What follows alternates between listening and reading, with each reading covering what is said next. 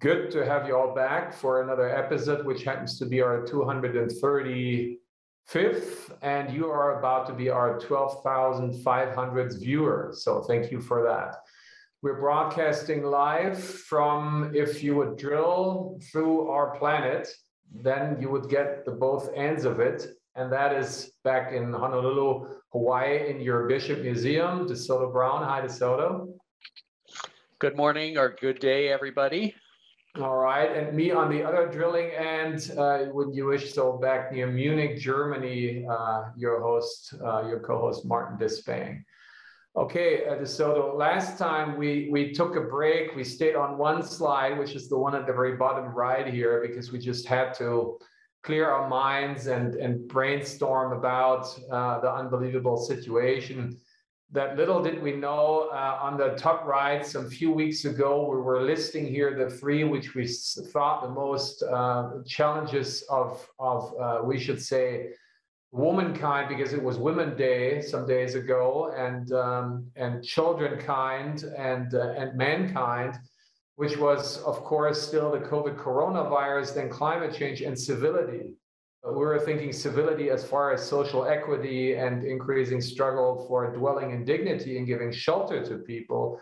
And little did we know that it would be basically, um, uh, in brackets, the crime of humanity, what's been done to people in the Ukraine right now. And that was is extremely tough and it's ongoing. And so um, we've been using uh, as whenever we need uh, fresh um, a fresh view. We use automobiles and cars as sometimes metaphorical vehicles for a thought. So we've been looking and remembering that both of us basically uh, heard about the the wars of the past and the current when we were in, in cars. And also cars remind us when we pick up at the gas station, you know, they're climbing and climbing the gas prices which shouldn't be the primary problem. The primary problem is people dying there. Children and women and men are dying there, and that's the worst. But once we get into this routine of, of life, which psychologists even tell us we should, of course, you know, update us as often as possible with what's going on and be empathetic and trying to help in in most possible ways, but we should also stay on track to not making it drive us crazy, right?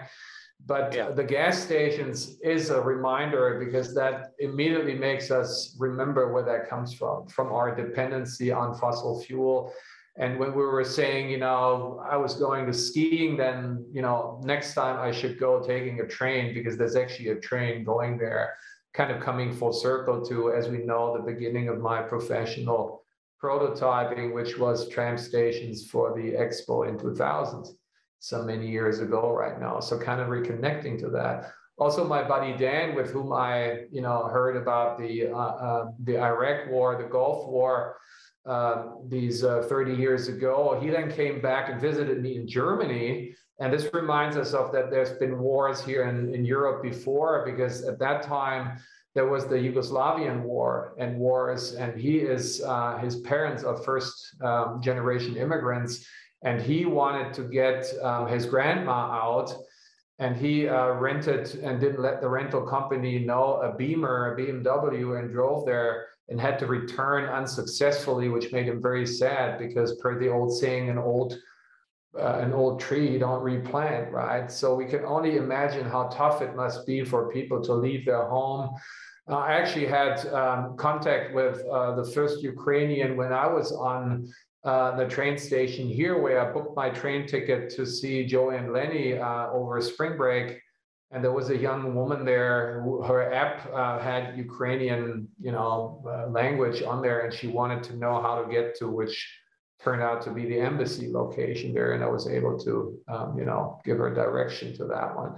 So it's, you know, it's it's it's close to us in in so many different ways, and Again, the New York Times feature at the bottom left, um, again, cars, just like architecture, are supposed to give us safety, security, independence.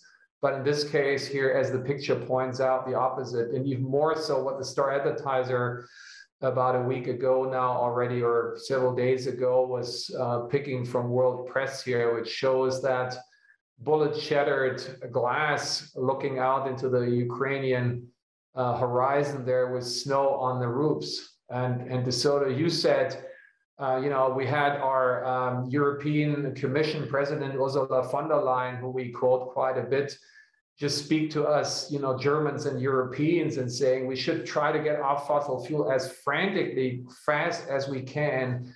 And they're thinking about mandating uh, PV on the roofs for every new building.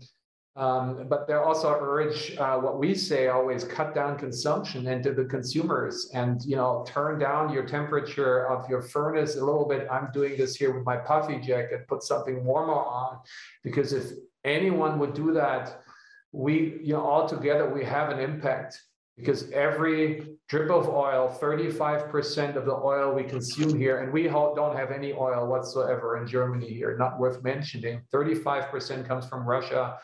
Uh, the gas is 50% comes from there. So try to get off that is the utmost mission. And you just said to me uh, before the show, what the DeSoto about turning down the furnace well, again, we as we keep saying, we here in the Hawaiian Islands are in an extremely privileged position where we do not need heating. And personally, I'm very grateful for that because I get cold very easily. And if I had to go through winter with a thermostat way down so that it was cold indoors and cold outdoors, I would be very unhappy. I'm lucky that I don't have to do that. And all of us here in the Hawaiian Islands don't, don't have to do that either. So the impact of energy on us is far reduced compared to the great majority of people in the northern hemisphere who live where it's cold. Yeah. And, and and everything that happens, you know, is impacting, unfortunately, the ones at the bottom of the food chain, the poor people, right? Uh, Ukraine is one prime wheat chamber of the world, and it will triple and trickle through to Africa, where the already starving will be more and more. They don't have anything to do directly with that, but the beast of globalism that we don't want to condemn, but its dark side, you know, just really shows at this point. Trying to keep yeah. the spirit. And I up. just I just yeah. read that uh, the U- Ukraine has just pro- uh, prohibited uh, food exports because they need it for themselves. So, as exactly. you just said, they're cutting off food for people thousands of miles away on the planet that have nothing to do with this, and yet they're forced to do so. Yeah, yeah. So the main target areas, which we did a couple of shows about because of this potential exchange we're promoting between me here in Germany and, and back in Hawaii, was again uh, habitation, was nutrition, was transportation, and was education. These are the four areas that we need to really target. And so, uh, that being said, again, we took the emerging generation to keep the spirit up. Uh, bottom right, a show quote to the utmost, um, you know, innovative projects here in Munich that try to make ends meet from an economical side because we had this issue before and it's just worsening the situation. And then we had the architect Peter uh, Heimel here, who's doing this Beehive project that is using innovative technologies besides the innovative, um, you know, uh, sort of collapsing uh, circulation and habitation beehive system. He's using uh, ultralight concrete, which we should introduce to the island because it insulates. And he's also introducing or using prefab, which we have out there at Great Pacific Rocky Mountain Precast. So, Peter, we want your building. Uh, we want you on the island here. And talking emerging generation, the next slide. While you know, speaking about myself, DeSoto, old uh, old fart fogies uh, have our opinion after careful consideration.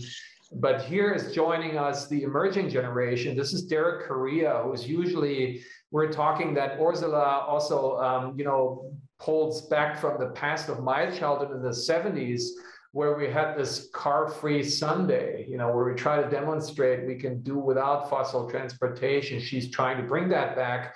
Uh, Derek was always doing that greatly on the island because he's always on a skateboard that he actually built himself. So it's a double win-win situation. Um, and this here, he obviously, uh, exception to the rule, might have been in his car because you see these reflections there. And let us basically recall his assessment of the Ko'ula project right? And he, he first of all was talking about planters. At the bottom left, you see these planters that he said, well, hopefully they're planting plants in there. We said, this is nice, but it's not new, right? The Gateway project we show on top there on number one is from the early 90s. Look as silly how we looked at there, and that's how the building is as silly, but it has planters. And then our friend Lon Lindgren, who we're missing today, basically, um, this is the uh, at the very uh, top right on the number three, I guess it is. Um, we have what he called buildings smothered with green, and that was how the Ihialani was supposed to be. Got, got engineered here as his project architect, his colleague and friend Larry Stricka, telling us in that show that he had this plan for every floor. Then it got value engineered. Now only every other one has it, and the uh, Four Season people are not even able to manage to have plans in there as of now. So that's pretty bad. Also, what Derek was criticizing is painting concrete. That's something we've been bringing up as a problem. Why painting concrete, right? So these are things he was disappointed about. And getting to the next slide, please. That's one you took, DeSoto. Uh, you wanted to make sure to say you stopped at that red light there, right? When you That's right. I was I was stopped at the red light in the left turn lane. So no, I was not doing anything dangerous when I took this photograph out of my car, and I wasn't I wasn't about to call, cause a car crash. Yeah, and this is good teamwork because I think this extra image illustrates pretty well what summarizes Derek's um, assessment because he called the building basically underwhelming, right? So there's a certain disappointment that he said it was promising to be sugarcane, but then all things considered that we basically talked about. And a little hard to see, but if you go really, if you would go up close, you see that they actually started at the top floors, and that gets us to the next slide. Uh, to do something that we've been saying one should condemn on the islands you know, abandoned, which is glass guardrails, but here they are. And what does this have to do? This is very provocative because, you know, some shows ago at the very top left, we're looking uh, in Frankfurt at the newest trends, and we saw Bjarke Ingels uh, somehow doing something kind of sarcastic because it reminded us of a plane having maybe flown into the building and dented it. And so while that was supposed to be funny somehow, haha, not really. But then one of the first images that was getting viral around the world is what we see at the very bottom left. And that's not funny at all. That was a rocket basically hitting one of the residential towers uh, here in Kiev. So, what in the world does this have to do with paradise, right? Where we're so remote, where hopefully we don't have any of these problems. Well, we have, because we're talking fossil fuel is in the center of all of that. And yes, you so perfectly wrapped up. Last time, DeSoto, you said we're using way too much fossil fuel in Hawaii, where we where we have a chance to use as little as possible if we would only build as your ancestors have been doing that pretty successfully because they had no other chance because that was pre-contact and oil was a strange and foreign unknown thing right? Yep we also and nobody was talk, using uh, oil anywhere in the world at that point we had no oil based anything oil came out of the ground and nobody used it for anything yeah and now we cannot live without it Exactly. And let's, you know, Max was just sympathetic before the show and said he's continuing or he's talking with buddies about the topic of lanais and easy breeziness. Let's throw in for further differentiation the terminology of a loggia, right? And Correct. how do we look at these lanais differently when we think about the, the more suitable terminology of loggia, right? Well, well, that word, as you sent to me, actually means a build or a room which is open on at least one side, usually to a garden. Obviously, that's in a one-story building. Uh, in this case, what Uh, is this truly a loggia? Because yes, it's open on one side if you open the doors so that you've got sliding doors there, but is it truly open if it uh, has this additional extra low wall of a glass guardrail because there's that is then doing not very much to increase your air circulation and that's one of the crucial things that we've got to do here is circulate air particularly because we have trade winds. Much of the time that do that for us and essentially air condition us if we are open to it if we build structures that will take advantage of it.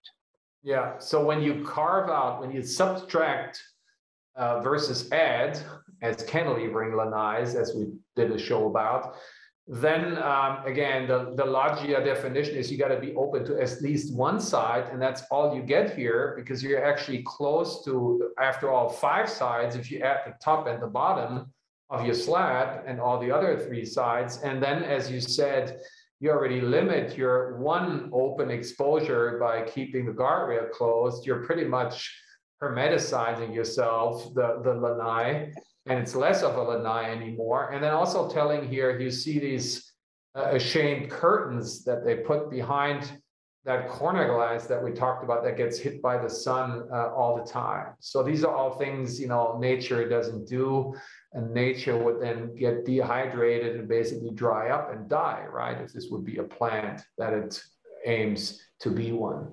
Next slide. Uh, this is per uh, basically another point that Derek brought up, right? Yeah. So what we have here is the exterior um, crane support that's helping to construct this building. And as you can see, it's got a support that actually sticks into one of those rooms where they have not yet installed the glass on the corner. And you said that Derek was saying, well, wouldn't it be cool if this was an exterior uh, elevator shaft? And no, it's not going to be. This is just something that's sort of temporary. But when when we look at the at the room plan, which is right there on the screen as that skinny uh, drawing is, we do see that at least there is a crossway uh, corridor that does going to that does go to the outside. So there is light coming in from either side to light that interior corridor. So it's not quite pitch black if the electricity goes off. However, pardon me, it's still not as innovative as our favorite Ala Moana building. And that's what we see at the picture at the very top. That was built in 1961. And it had this extremely innovative exterior of vertical louvers or slats, which moved, pivoted at different times of the day to help keep the interior of the building cooler by shading the building as the sun moved. This was extremely innovative for the time, and the building as whole as a whole was very innovative with the La Ronde rotating restaurant at the top as well, which was the first rotating restaurant in the entire United States. So we were there was a time when we were very innovative. There was a time when we were doing things outside of the norm, and this is performative exterior structures. This is a performative thing. It's not purely decorative. It isn't just doing it for fun. It actually makes a difference, which now, unfortunately, we don't see, even though we're now in the 21st century. But in this building here, making it maybe even worse, we pretend to do, right, with the ko'ula. Uh, yeah. And again, this sort of side-lit corridor of where the elevator shafts are is what the Ala Moana building had as well, some half of a century ago. But then, as you perfectly put it, it also had this sort of biokinetic feathery coat that opened and closed, right? So this is so much way more Hawaiian, right? Your ancestors would have loved that embrace and saying, hey, that's like us, just here and now, right? Well, the other one is more pretending. So once again, um, ladies and gentlemen, what, what are we doing? And, and again, this is not a boutique architect way back. John Graham was the most commercial architect. So that was mainstream. But he came to and he said, oh man, I got to do better than anywhere else. So again, Jeannie is sort of you know a boutique architect, and and at that point that wasn't even. So that makes it even more questionable. Right. So let's right. sort of spend the the second half of this year um, with uh, a polemic, uh, uh, positive proposition. Next slide because uh, they dedicate this little, we said, careful to call it park, but it's a green strip uh, just outside of the building. And they plant the tree that gives the least shade, which is the palm tree, but it's good enough for these people. So you got this, you know, example of raw model nature right out there. And next slide. While the top part is basically then how the Ko'ula basically fits in. And after all, you know, things considered and carefully, um, you know, um, reflected. We have to say, although the building tries to look more interesting, but on a performative level, as you said, it's um, insufficiently better than its very fossil neighbors here, which is very sort of disappointing. And to lift the spirit up, at the bottom is a proposition together with the emerging generation of a different uh, nature of the beast, as we call them primitivas three, that would grow uh, out of the ground. And uh, next slide. Uh, while at the top left, uh, Primitiva 1 in the evolution, we could call, looking back, probably a hollow elephant leg, but still pretty clumsy. Um, at the uh, picture number two at the top right, which is Primitiva 2, which is more like a flamingo leg, trying to balance on that one. But now uh, with Primitiva 3 at the bottom right, we uh, rediscover more indigenous uh, materials in a very innovative way because we are a volcanic island, so there's basalt. And basalt you can make into ropes and cables with a strength that is superior to steel. How does that sound? And it doesn't rust. Exactly. Yeah. So wouldn't your ancestors have not just loved but used that if they would have had the technology? Yes. And granted, so of course you need to set up an industry to make that. These don't grow on trees, but you have you got the material there on the island, so you just got to process it into that one. Mm-hmm. And next slide uh, is showing us the emergent generation. In doing that, just having one compression mast to the to the left for uh, gravity and then using what uh, Bucky Fuller with his Kaiser Dome that he left us with, that unfortunately, just like the feathery screen of the Ala Moana building, is not anymore. They stole it from us and we need it back. And they were just adding then what Bucky Fuller called tensegrity to that one. And next slide, let's share some potential sites for that DeSoto. Well, as you can see, as, as you just said, this, this has its own structure which sort of supports itself. And it's one really big, long, continuous spiral. And so it's a very simple thing. Well, one of the sites that we would love to see this in is the un, now underutilized site, which formerly had the Ward Plaza structure on it, which we admired as a concrete, small concrete uh, brutalist building from 1969, which had a lot to in its credit and a lot in its favor. It was unfortunately and somewhat paradoxically demolished, even though it was still a completely functional building. The site is empty at the moment, so why not put one of these Primitiva 3s on it in counterpoint, shall we say, to all of the other large, boxy, unoriginal, and not particularly exciting structures which are being built in that site right now by the Howard Hughes Corporation. Yeah, absolutely. And and that one, uh, the one we see here is actually just one over, but same thing. Uh, Steve Au, that was Ward Warehouse. This is where they want to build the Victoria place. We've been reporting about another Solomon Cordwell Buenz, Chicago-based firm, Hemmetic refrigerator that if we run out of oil to power it, it becomes a microwave. And next slide, is that location just over of formerly Ward Plaza you were talking about. And next slide, yes. um, if we zoom in into the top right image there, when Jeannie basically was proposing in this diagrammatic way, if we can get zoom into the top right image there, um, that the, the, the basically the bathroom and the kitchen would be connected to the corridor. And she was branding that as something innovative. We said, no, this is rebranding this is the same old mid-century, uh, excuse me, 20th century, uh, mid-century way we've been building hotels and apartment buildings. They're not easy breezy because double loaded corridor is not. But in Primitiva 3, as you see on the big picture here, we, we zone it from outside in. We keep the water where the water is. And then there is a green zone behind that lives off the water. And then there's the dry zone where the people live on the other side. And on the next slide, this is then basically bringing what Hawaii is all about, bringing the jungle and the beach into the building. And is this just weird? Is that just utopian? Next and final slide, you tell me, DeSoto.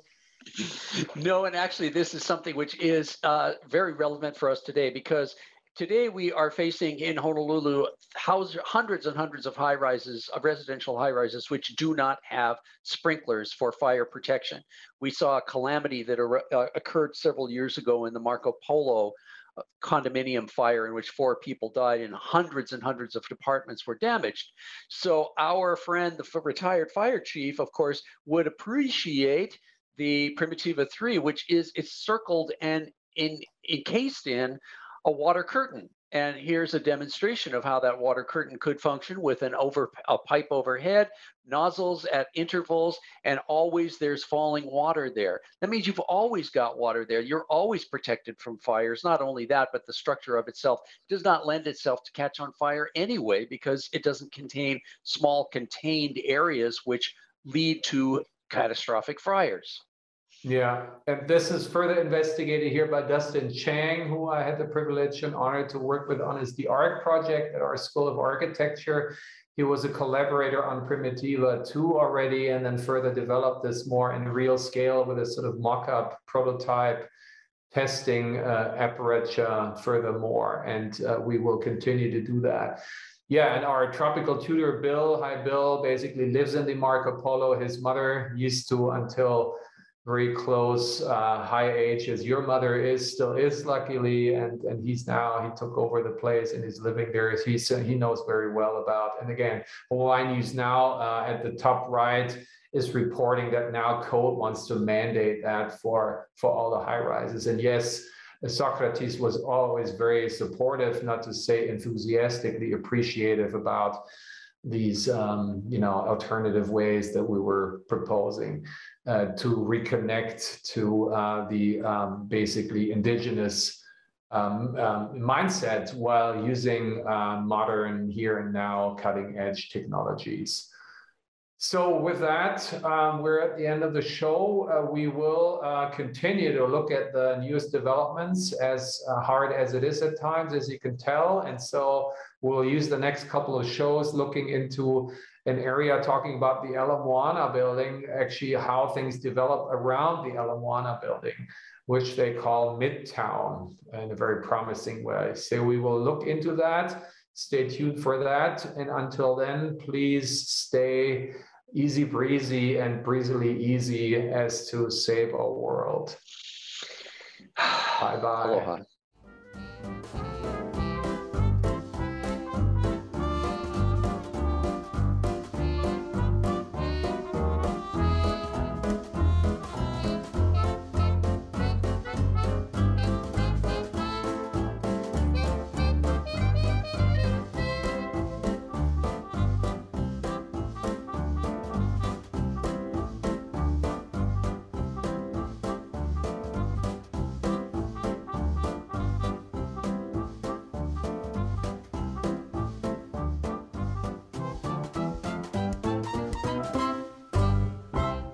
Thank you so much for watching Think Tech Hawaii.